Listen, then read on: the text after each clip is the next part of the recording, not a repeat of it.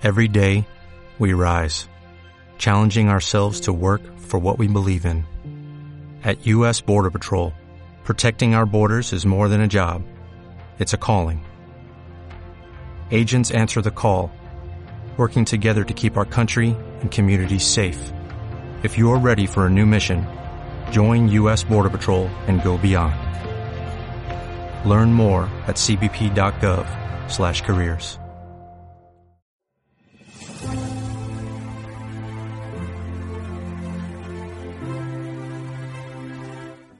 Bienvenidos oyentes a este nuevo episodio de Contingencia Hemisférica, programa en el cual evaluaremos semanalmente escenarios en seguridad y defensa del país, la región y el mundo.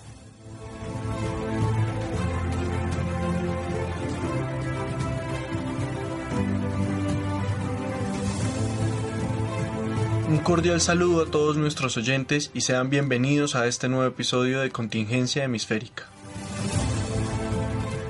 Un cordial saludo a nuestros oyentes y sean bienvenidos al episodio del día de hoy. En este exploraremos la política exterior estadounidense y sus efectos en América Latina.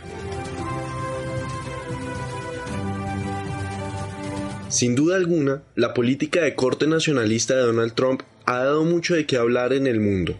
Decisiones polémicas, actos de guerra, ausencia en escenarios conflictivos y xenofobia generalizada son algunos de los elementos en los cuales se puede dar un análisis.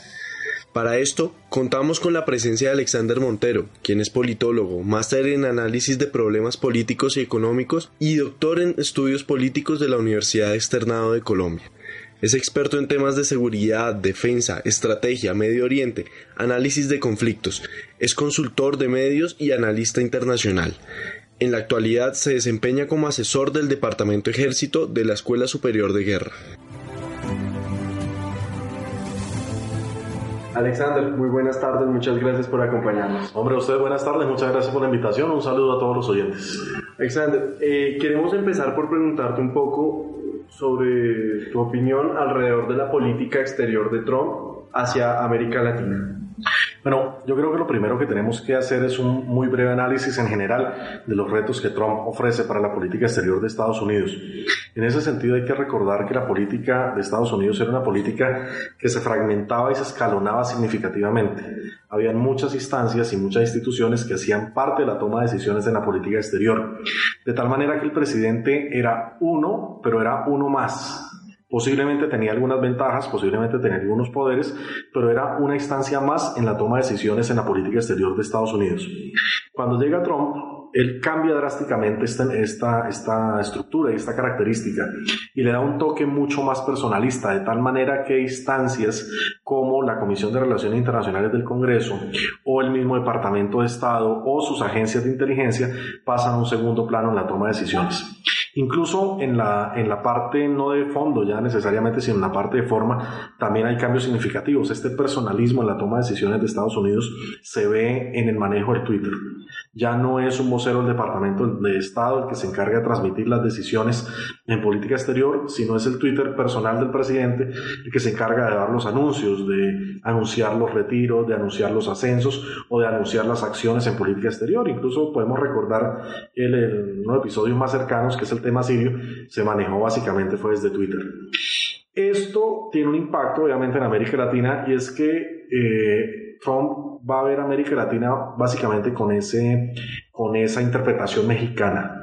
América Latina es una suma eh, de sociedades problemáticas para Estados Unidos en cuanto a migración, en cuanto a crimen organizado, en cuanto a narcotráfico, en cuanto a trata de personas, una carga significativa para el servicio social de Estados Unidos, eh, para los servicios médicos, por ejemplo, él lo ha dicho frecuentemente, es una carga económica, financiera que Estados Unidos está asumiendo para eh, darle salud a estos migrantes, incluso muchos de ellos ilegales, dice él.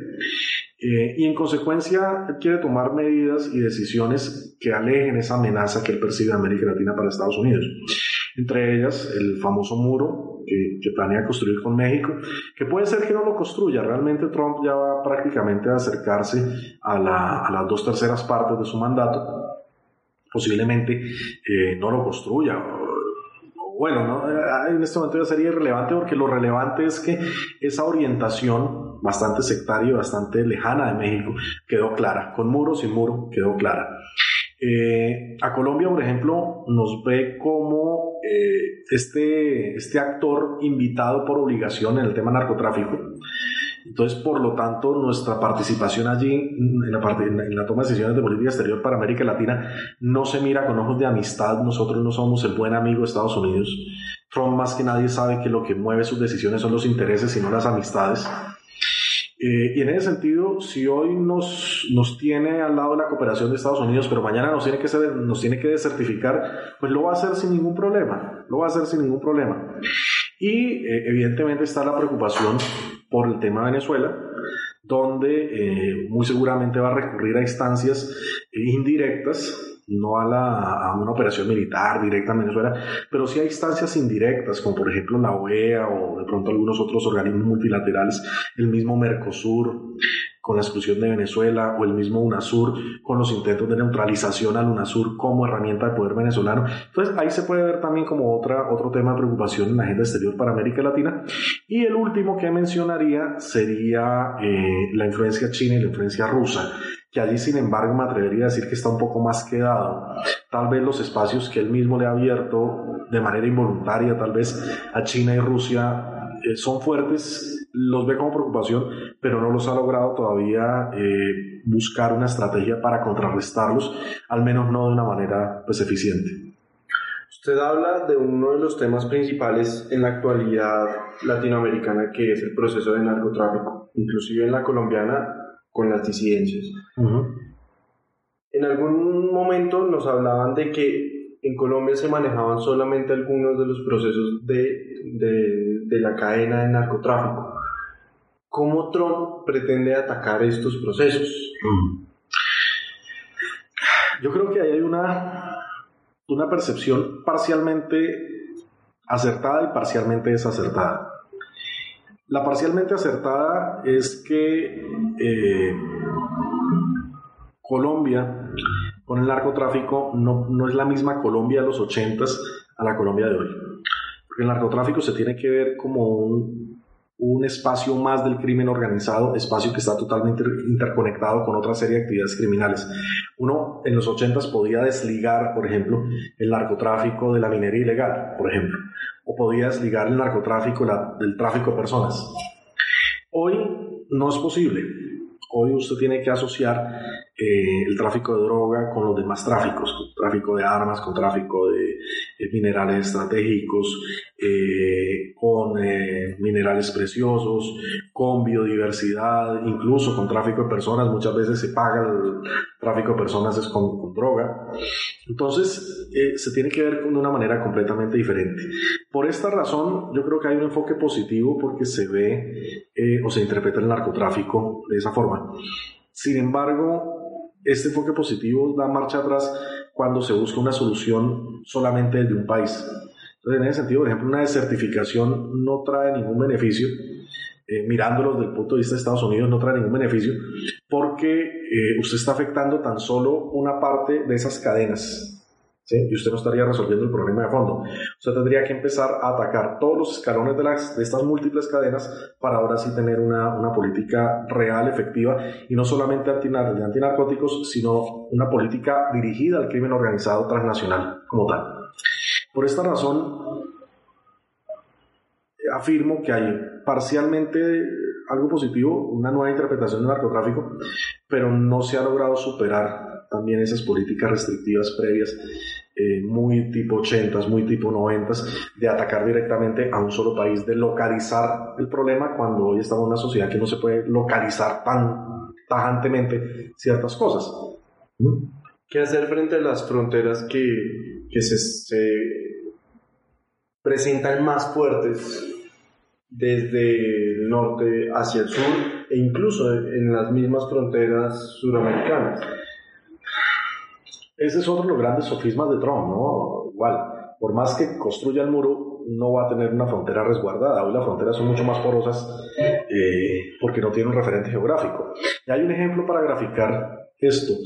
Cuando Trump saca una o toma una decisión que después se le viene abajo, que es prohibir el ingreso a través de, aeropuertos de ciertos ciudadanos de países de orientación musulmana. Eh, el Reino Unido se encargó de mandarle el, el tema abajo. Muchos de estos ciudadanos, por ejemplo Pakistán, en algún momento o fueron colonias de los británicos o tuvieron un pasado muy ligado a los británicos, de tal forma que estos ciudadanos son también muchos de ellos ciudadanos del Reino Unido. Entonces los británicos básicamente le dijeron a Trump, usted puede parar a los pakistaníes en inmigración y no dejarlos entrar, pero desde que ese pakistaní tenga un pasaporte británico, así sea pakistaní, usted tiene que dejarlo entrar, porque él va a entrar es como ciudadano británico. Toda esa concepción de fronteras rígidas y resguardadas en lo territorial, en una línea de frontera o incluso en un aeropuerto, hoy realmente esa concepción está, es obsoleta, casi que sería ingenua pensarla de esa manera. Eh, por esta razón, asumir un control fronterizo como lo está planteando Trump, al menos con México, es, es imposible latinoamericanos y particularmente mexicanos van a seguir llegando a Estados Unidos con muro sin muro por el hueco, por un aeropuerto, por vía marítima, pero van a seguir llegando. generar una política así es, una torpeza. Y este análisis se aplica para el resto de los países. Por ejemplo, Colombia, volvamos al caso. Eh, las fronteras colombianas no es la frontera de Estados Unidos con México, que es una frontera por sí resguardada y aún así se le pasan, todos los días se le pasan migrantes ilegales. Nuestras fronteras son muchísimo más desguarnecidas, infinitamente más desguarnecidas. Entonces, tratar de eh, resolver ese problema con una eh, política fronteriza mucho más estricta, con elementos materiales físicos de control de fronteras y tráfico y movimiento de personas, de por sí estamos atrasados a la hora de hacer esa tarea, pero igual si pudiéramos hacerla, no daría hoy unos resultados idóneos. Casi que estamos diciendo que el tiempo de hacer la tarea ya pasó y hacerla ahorita, pues no va a dar ningún resultado tampoco. Desde la tradición colombiana se ha visualizado a Estados Unidos como ese referente. Actualmente que Estados Unidos cierra las puertas a Colombia, ¿Qué debe hacer Colombia para buscar otras posibilidades de cooperación? Lo primero es dejar de ser ingenuos. Eso es lo primero. O sea, es una, una torpeza, una terquedad asumir que nuestra cercanía con Estados Unidos es porque somos el socio estratégico de Estados Unidos en la región y entonces hay una amistad que Estados Unidos no va a renunciar a ella. Eso es una ingenuidad, es una ingenuidad. Yo siempre hago la pregunta comparando con otros países. ¿Qué le ofrecemos nosotros que, por ejemplo, no le puede ofrecer eh, Brasil o Venezuela? Venezuela le ofrece petróleo, Brasil le ofrece biodiversidad. ¿Nosotros qué le ofrecemos? Alguien va a responder, no, posición estratégica. La misma posición estratégica se le ofrece a Aruba. Un avión, un Galaxy, va a despegar igual desde Aruba que desde algunos de las bases nuestras radio de acción va a ser el mismo. Las capacidades del avión incluso desde Aruba van a ser hasta mejores porque está a nivel del mar y a nivel operativo o a nivel operacional, el avión va a volar mejor desde el nivel del mar. Entonces tampoco es posición estratégica, no son recursos estratégicos, café ya no es, petróleo no le vendemos. Entonces, por amistad no es. Es lo primer, la primera terquedad que hay que, que hay que sacarnos. Con esa terquedad anulada, tenemos que tener una lógica mucho más clara de nuestra posición en el sistema internacional. No somos potencia, por lo tanto no podemos determinar a otros, no podemos determinar a terceros. Pero eso no implica que no empecemos a generar mecanismos para abrir nuestra, nuestros aliados y nuestras decisiones hacia otros espacios. No estamos en un mundo multipolar tampoco, pero sí podemos irnos a mirar, por ejemplo, a la Unión Europea suena un poco duro, por ejemplo, decir vamos a mirar a Rusia, porque todavía la gente asocia a Rusia con el socialismo. Eso también es otra ingenuidad. Hoy yo creo que los países más capitalistas que hay en el mundo es Rusia. Pero, pero todavía tenemos ese chip de Guerra Fría que decimos Rusia es sinónimo de Lenin y Moscú es sinónimo de socialismo. Eh, y por eso pronto somos tan reacios a acercarnos a, a Rusia. De pronto yo más bien miraría el tema de la cercanía con Rusia con cuidado, sí, pero por otra razón y es porque es claro que hay una competencia estratégica entre Rusia y Estados Unidos. En la medida que nosotros tengamos una dependencia tan fuerte como la tenemos de Estados Unidos, nos convendría acercarnos a Rusia. Yo creo que la cercanía con Rusia sería una cuarta o quinta o sexta etapa después de haber roto esa dependencia con Estados Unidos y empezar a mirar socios intermedios que no sean necesariamente Rusia, sobre todo la Unión Europea. Que nos darían bastantes ventajas. Hay otros países latinoamericanos que tienen cercanía muy fuerte con países europeos, sobre todo con países nórdicos, eh, y que les representan ventajas reales en tema de energías renovables, en tema de, educación, de sistema de salud, de, realmente pues, ventajas tangibles que estamos desaprovechando por esa terquedad y por esa ingenuidad. ¿Cómo le decimos a, los dirigentes, miremos hacia otros escenarios posibles? Eso es muy difícil, es muy, muy complicado. Nosotros, y, déjeme ser aquí un poco ácido, nosotros en Colombia parecemos todavía que estuviéramos en la Edad Media. A lo que no conocemos nos da miedo. ¿sí?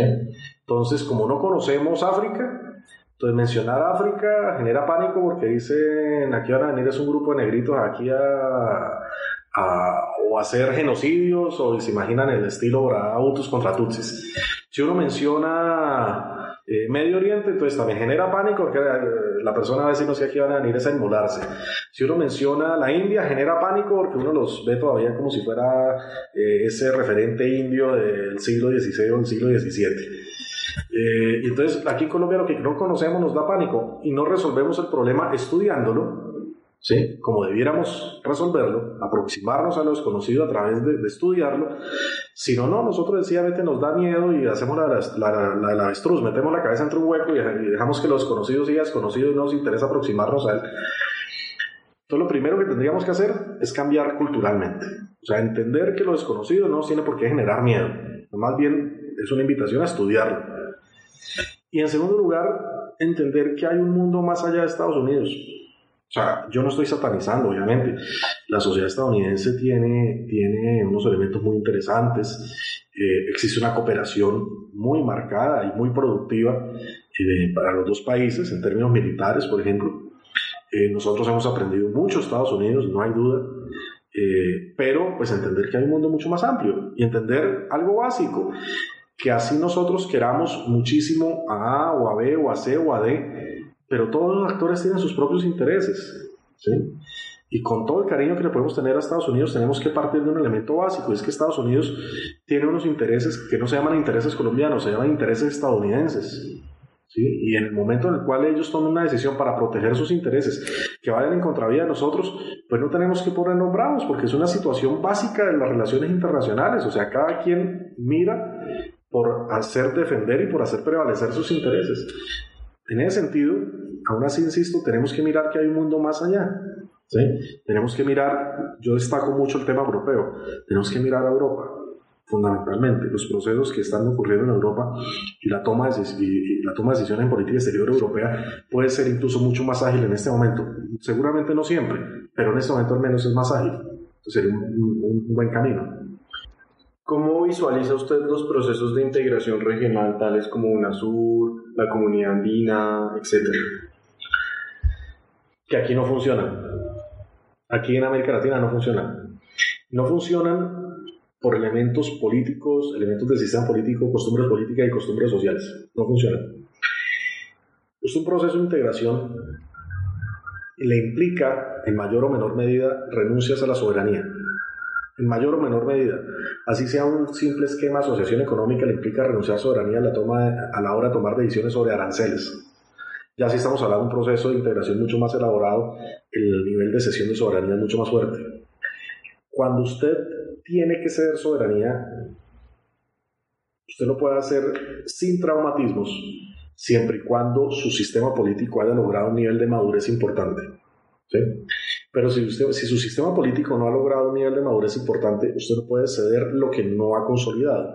Usted no puede ceder soberanía sin entrar en contradicciones o disputas, ni exponerse a que ante un cambio de gobierno de marcha atrás a las decisiones del gobierno anterior, si estamos obviamente en un sistema totalmente inmaduro, como normalmente caracterizan a los sistemas latinoamericanos.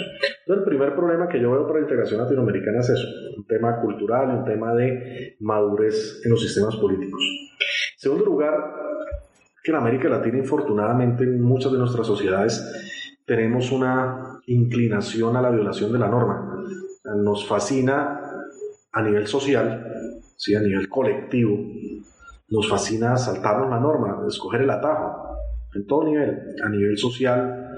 Si nosotros necesitamos, vemos una fila de 50 personas, pero nuestro amigo está en el puesto 2, entonces vamos a tener la tentación de ir a buscar al amigo a decirle que nos deje meter o a nivel económico, si podemos hacerle conejo a la DIAN, le hacemos conejo a la DIAN, o a nivel eh, social, laboral, si podemos llamar al amigo para que nos ayude con la palanca, lo vamos a hacer y no nos vamos a meter a un concurso de méritos, por ejemplo. Entonces, esa costumbre de, desconocer la norma y saltar la norma y escoger el atajo, obviamente es un antónimo, va en contravía de las buenas prácticas que debieran regir los esquemas de integración. Un esquema de integración se basa en buenas prácticas. Cuando usted no las tiene, pues obviamente cualquier intento de integración va a ser fracasado. ¿Mm? Esos, esos problemas se habían resuelto en Europa hasta cierto punto, pero aún así, con eso resuelto, la integración europea también encontró problemas. ¿Eso qué quiere decir? Que sin resolver eso, sin resolviéndolo da problemas, sin resolverlo, ni siquiera da problemas, sin resolverlo da imposibilidades. Por eso los esquemas nuestros son, son tan volátiles y tan llamados al fracaso. Con respecto al reciente ingreso de Colombia a distintos organismos internacionales, ¿cómo evalúa usted esos procesos de cooperación? Bueno, depende. Si ingresar a determinado organismo multilateral va a favorecer para que Colombia y las instituciones colombianas mejoren sus procesos, mejoren su lógica de transparencia, mejoren su eficiencia, conozcan lecciones aprendidas de otros y puedan compartir lecciones aprendidas propias, si eso funciona de esa manera es ganancia. Y esa es la apuesta con la OTAN, por ejemplo. Que la OTAN posiblemente sí sirva para eso. Yo soy muy crítico no con la, con la, con la haber entrado la OTAN, al contrario, yo con esa decisión la apoyo bastante y me parece que puede llegar a ser bastante productiva. Soy crítico, es en la forma como la sociedad civil, la opinión pública ha interpretado el tema OTAN. Ahí sí soy crítico, porque digo, hay una gran ignorancia, la gente piensa que somos miembros plenos de la OTAN cuando no lo somos. ¿sí? Y, en, en, buena medida sobre esa ignorancia se ha construido el debate.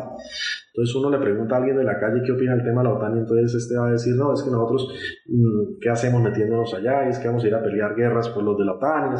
No se trata de eso, no se trata de eso. El esquema de asociación nos da otras condiciones. El esquema de asociación que escogimos nos da otras condiciones, nos pide otros requerimientos, nos da ciertas ventajas, pero esa no es una. Entonces, esa no es una.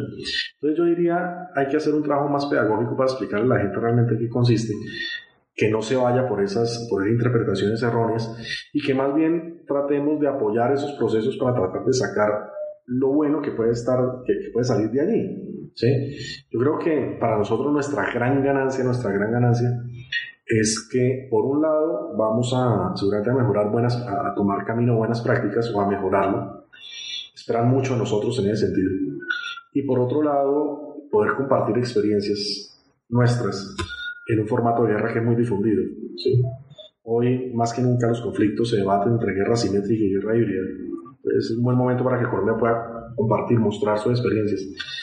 Puede haber una buena simbiosis, ojalá no se dañe por el camino, pero puede haber una buena simbiosis. Y con la OCDE, yo creo que ahí sí estamos un poco más difíciles, porque no es lo mismo mirar Colombia fortalecida militarmente y con experiencia militar entrando a la OTAN que Colombia, con unos indicadores sociales totalmente desajustados y desarreglados, entrando a la OCDE. O sea, estamos hablando de cosas completamente diferentes. Entonces ahí en la OCDE sí soy un poco más pesimista que lo que soy con la OTAN. La OTAN soy muy, muy optimista, con la OCDE no. ¿Qué ventajas militares encuentra usted en, en el ingreso a, la OTAN? Bueno, en parte ya lo, ya lo mencioné, ¿no? Es la posibilidad de tomar lecciones aprendidas de alguien más y poder compartir lecciones aprendidas nuestras y a partir de ese cruce tratar de, mejorar procesos. Nosotros tenemos una gran experiencia en combate irregular y en lo más parecido a lo que es una guerra simétrica. Eh, yo creo que el hecho de conocer experiencias de los ejércitos de Estados Unidos, del Reino Unido, de Francia, nos va a dar una, una posibilidad de complementar lo que ya sabemos y una posibilidad muy robusta que viene al caso porque el momento del mundo en el cual se peleaban guerras regulares de Estado contra Estado. No es que no exista, pero cada vez es menos la posibilidad. Y, entonces más bien lo que tenemos ahorita es un, espectro de guerras muy hacia lo que nosotros sabemos. Entonces si podemos mejorar nuestras capacidades, que ya son buenas, hacia esa perspectiva, ya por sí eso es ganancia. Entonces, por eso yo le digo, yo soy bastante optimista con el, con el tema OTAN y eso yo sí le veo bastante, bastantes aportes, por ejemplo. ¿Y cuáles son los retos que se presentan? Que, podemos dar que podamos dar la talla nosotros. Para mí es el gran reto. No a nivel institucional, nosotros tenemos una buena institución. No a nivel de experiencia, tenemos una buena experiencia en combate irregular.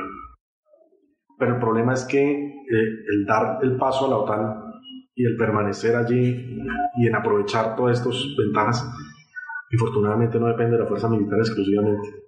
Depende del concurso de otras instituciones como la Cancillería, como misma presidencia, eh, incluso hasta cierto momento pareciera que no, pero hasta cierto momento hasta con Colombia también. Entonces, si el Estado como Estado en bloque responde a los retos de la OTAN, vamos bien. Pero si no responde en bloque y descargan todo el tema en fuerzas militares, lo vamos a hacer bien, pero a medias. Para mí es el gran reto. Yéndonos un poco hacia el, hacia el momento actual, que tiene que ver con los procesos electorales que se están dando en México, en Colombia y el que se acaba de dar en Venezuela, ¿qué situación plantea usted en procesos y en escenarios de, de seguridad desde Estados Unidos y obviamente desde nuestros países latinoamericanos? Mire, una, una inestabilidad mayor en el continente. Hay un gran factor inestabilizador que se llama Venezuela. Hay que ser claros y crudos incluso si es el caso. ¿Y dónde vemos esa inestabilidad que viene de Venezuela? Aquí en Colombia la vemos con la crisis de migrantes. Eso está claro. Si Venezuela no estuviera contagiando su crisis, no estuviéramos hablando de un problema de migrantes ahorita. El hablar de migrantes es hablar de contagio de crisis. Pero por otro lado, a nivel institucional, toda la región se está resintiendo en sus órganos multilaterales por el tema de Venezuela. Mercosur se resintió, tanto así que sacó a Venezuela del esquema. La OEA está resentida, tanto así que estamos hablando de eh, sacar o restringir a Venezuela en la OEA. Eh, vemos en las reuniones de la OEA choques entre los delegados de Venezuela y los otros continentes, del, continente, como vimos con el chileno. Es lo que vemos es inestabilidad, ahí no podemos decir que es un órgano multilateral estable, es lo que vemos es inestabilidad. Entonces, mientras eso no se resuelva ya, la inestabilidad va a seguir siendo permanente. Infortunadamente está muy lejos de resolverse, está muy lejos por muchas cosas, sobre todo porque quien sostiene a Maduro es, es toda esa estructura militar venezolana de la Fuerza Armada Nacional Bolivariana, que no son solamente sus fuerzas militares, ya lo sabemos, son el conjunto de la milicia, de la Guardia Nacional también, entonces un poder armado muy fuerte y muy corrupto que se está beneficiando de ese régimen, se está alimentando de ese régimen, están haciendo millonarios con ese régimen. Por otro lado, sin embargo, vemos también inestabilidad en otras regiones. Vemos inestabilidad, por ejemplo, en la transición en México, de un gobierno de centro derecha a un gobierno posiblemente de izquierda. Vamos a ver inestabilidad en Argentina al revés, de un tránsito de un gobierno de izquierda a un gobierno de derecha. Entonces lo que estamos viendo es que esa pendulación en América Latina eh, y con ese gran factor disruptor que se llama Venezuela no le va a traer estabilidad al continente, al contrario, va a ser una estabilidad mayor. Bueno, y en ese sentido, ¿qué, ¿qué, deben hacer los organismos internacionales con el factor Venezuela? Pues que es muy difícil, porque la solución desde adentro es prácticamente imposible y desde fuera no es viable, no es práctica. Es un gran interrogante. No hay formas institucionales de resolver la crisis desde adentro, porque básicamente el régimen se encargó de, de hacer volar por los aires todas las, las pautas institucionales y los canales de comunicación institucionales, todo lo que existía al menos eh, como Estado, se encargó de hacerlo volar. Y desde afuera también es impracticable porque pues una, una, medida unilateral o al menos regional que buscara una intervención en Venezuela, eso no va a pasar pasar por muchas razones, entre ellas por la misma, la misma estabilidad regional, por los recursos que se estarían comprometiendo, por el desgaste político que eso trae, porque eh, lo que menos conviene es, entre otras cosas, martirizar a un líder que ya por sí es bastante ilegítimo y bastante impopular. Pues, ¿Para qué le va a hacer el favor de martirizarlo? Entonces, es, muy complejo. Es muy complejo. Muy seguramente eh, los estados intentarán eh, de pronto cada vez aislar más o restarle más espacios diplomáticos, con lo que ya está pasando justamente con, con, con, la OEA. Pero no va a ser una crisis que se resuelva muy pronto. ¿Y cuál es el reto que se le viene al próximo presidente, al menos de Colombia? Yo creo que el punto de partida es que nos decidamos de una vez por todas a tener una política exterior contundente. ¿sí? Eh, pasan cosas que, eh, la Cancillería colombiana tolera cosas que ningún Estado toleraría, y mucho menos, si, cambiamos los papeles, mucho menos ellos con nosotros. Nosotros hemos tolerado incursiones frecuentes de, de las fuerzas militares de allá para acá. Hemos tolerado incluso intentos de robo de territorio de frente, como fue el caso de Arauca, cuando una unidad pasó y puso su, su bandera allí y todo el tema. Hemos tolerado maltratos y asesinatos de ciudadanos colombianos. Hemos tolerado eh, que buena parte de la criminalidad organizada que afecta a regiones como el Catatumbo dependan de un comprador o de un cliente o de un apoyo que está al otro lado de la frontera. ¿Sí?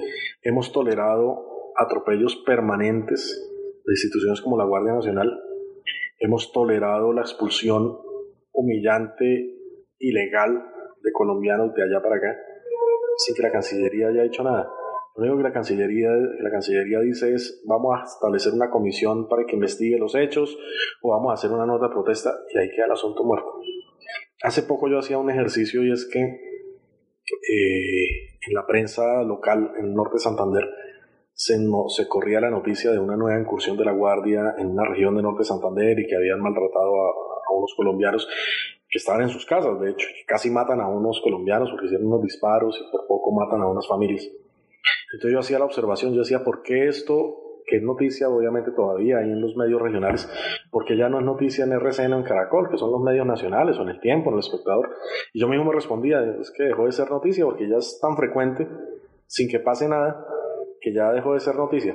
Entonces el primer reto que tiene, que tiene un, presidente electo es tratar de cambiar esa, esa, esa infortunada situación eh, y tomar una posición pues no necesariamente hostil, pero sí al menos eh, coherente y lo que haría cualquier Estado, fuerte cuando hay que ser fuertes, ¿sí? Fuerte cuando hay que ser fuertes. Llamar las cosas por su nombre, ser contundentes y claros que, que hay un contagio de crisis de allá para acá, ¿sí? Eh, y, y tratar seguramente de tomar medidas para que ese contagio sea mínimo. No podemos decir que, que el impacto va a ser cero, ya lo dijimos, las fronteras son totalmente porosas y más aún en, un espacio colombiano donde no nos preocupamos por tener unas fronteras al menos vigiladas.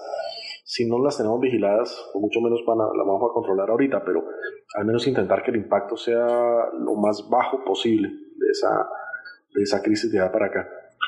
Eh, y sobre todo tratar de recuperar nuestras ciudades de frontera, nuestras zonas de frontera.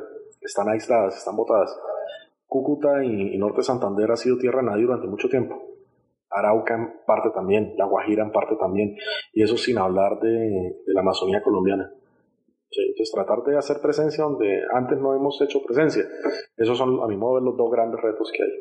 ¿Se puede pensar en algún apoyo estadounidense para, para solucionar este, este proceso frente a Venezuela y Colombia? No, no, no, no, no, no, no, no, porque como le digo, Estados Unidos tiene sus propios intereses como cualquier Estado. Eso aquí no estoy hablando de un pecado, o sea, cualquier Estado tiene sus propios intereses. Y, y la, las decisiones que tome Estados Unidos las va a tomar pensando en lo que le convenga a Washington, no lo que le convenga a Bogotá. Entonces, nosotros tenemos que ser muy, muy eh, claros y tener los pies muy en la tierra a la hora de, trazar una posible curso de acción en política exterior. Y aquí no podemos esperar nada de nadie. O sea, nadie va a venir aquí a defendernos a nosotros nosotros podamos hacer como nosotros mismos y con nuestros propios recursos. Eso es en lo único que podemos confiar, el resto no. ¿Cómo podría resumir entonces para ir terminando, uno, el proceso de Estados Unidos hacia afuera y dos, los procesos regionales que se están dando en Latinoamérica a partir de también estos, estos procesos electorales que se, se están ejecutando? Yo creo que aquí hay un, un factor de fondo factor que está detrás de, muchas otras cosas que no se ha visto con tanta claridad, sobre todo en tema electoral, en otros aspectos sí, pero en tema electoral no. Y es nuevamente entender toda la región y Estados Unidos hacia afuera y Estados Unidos hacia la región en el contexto, con la, en el contexto de la competencia con Rusia. Esa competencia con Rusia es clara en el tema del canal es clara en el tema de alianzas estratégicas, por ejemplo, con Venezuela por parte de Rusia, con Nicaragua por parte de Rusia, en parte con Brasil por parte de Rusia, también con China. Eh, con Cuba no está tan claro. Hasta ahí se ha visto claro, pero hay un tema importantísimo y es que eh, hay cada vez más elementos para proponer que Rusia también está detrás de este cambio de norte electoral que sigue la región. Por ejemplo, que Rusia muy seguramente está incluyendo las elecciones en México que muy seguramente Rusia hasta cierto punto también ofrece cierto apoyo logístico, financiero, mediático a otro tipo de elecciones, ejemplo la de aquí, la de Colombia, con algunos candidatos, eh, o incluso el mismo tema venezolano con su elección de hace unos días, o recuperar algún otro espacio. Entonces, por ejemplo, las crisis de, de, gobernabilidad que ha tenido Argentina o que puede tener Chile, para intentar desde el lado de Rusia montar a, un candidato mucho más cercano a ellos. Entonces, aquí hay un tema de fondo que va a afectar toda la región que nos pone a nosotros infortunadamente en una posición periférica. Nosotros decimos ahí, no somos los que estamos manejando las marionetas, no estamos manejando los hilos. Los hilos los están manejando los que los tienen que manejar, los competidores hegemónicos. En este caso Estados Unidos, Rusia. Una competencia que ocurre acá, que ocurre en Europa, que ocurre en África, que ocurre en Asia, como le digo, ocurre también acá. Eh, de esa competencia van a, se van a desprender muchas cosas obviamente la capacidad de reacción que tenga Estados Unidos. Si no tiene una capacidad de reacción inteligente, eh, los espacios que va a ganar Rusia aquí van a ser mayores, pero mientras Rusia gana espacios, la forma de evidenciar ese posicionamiento ruso, el síntoma que va a aparecer, que va a salir a flote, pues va a ser debilidad de los gobiernos de acá y también inestabilidad regional en, en toda América Latina. Ese va a ser el gran síntoma de esa competencia ruso-estadounidense. Esa, esa, afirmación de que Rusia está influyendo en algunos procesos electorales es muy fuerte. ¿A qué se debe que usted haga esta afirmación?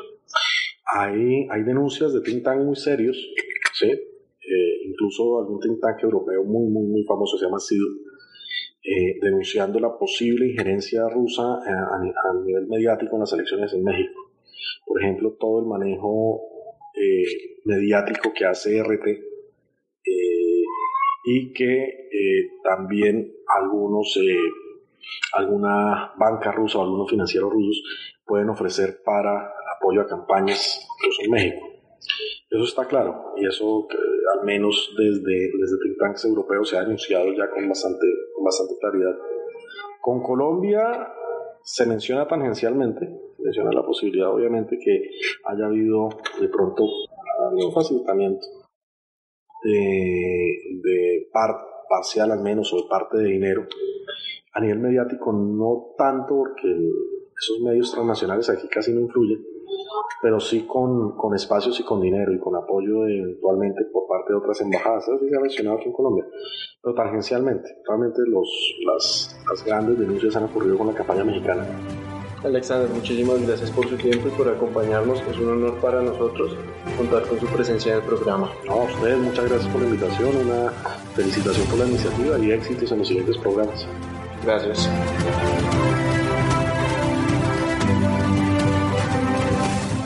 Así finalizamos este episodio. Les agradecemos a todos por escucharnos. En nuestra página web www.contingenciahemisférica.com pueden encontrar todos nuestros programas acompañados del paper correspondiente y los links de descarga.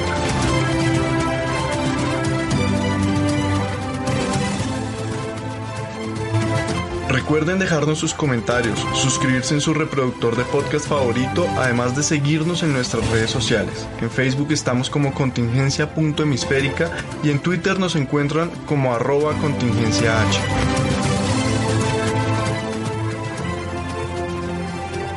Agradecemos al Centro Regional de Estudios Estratégicos en Seguridad CRES por su apoyo a la producción de este programa.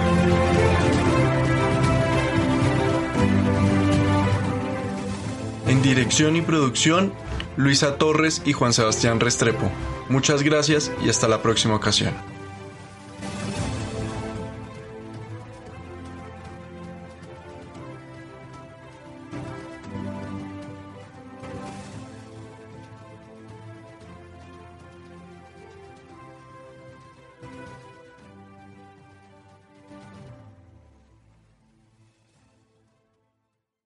En Sherwin Williams somos tu compa, tu pana, tu socio, pero sobre todo somos tu aliado, con más de 6.000 representantes para atenderte en tu idioma y beneficios para contratistas que encontrarás en aliadopro.com. En Sherwin Williams somos el aliado del PRO.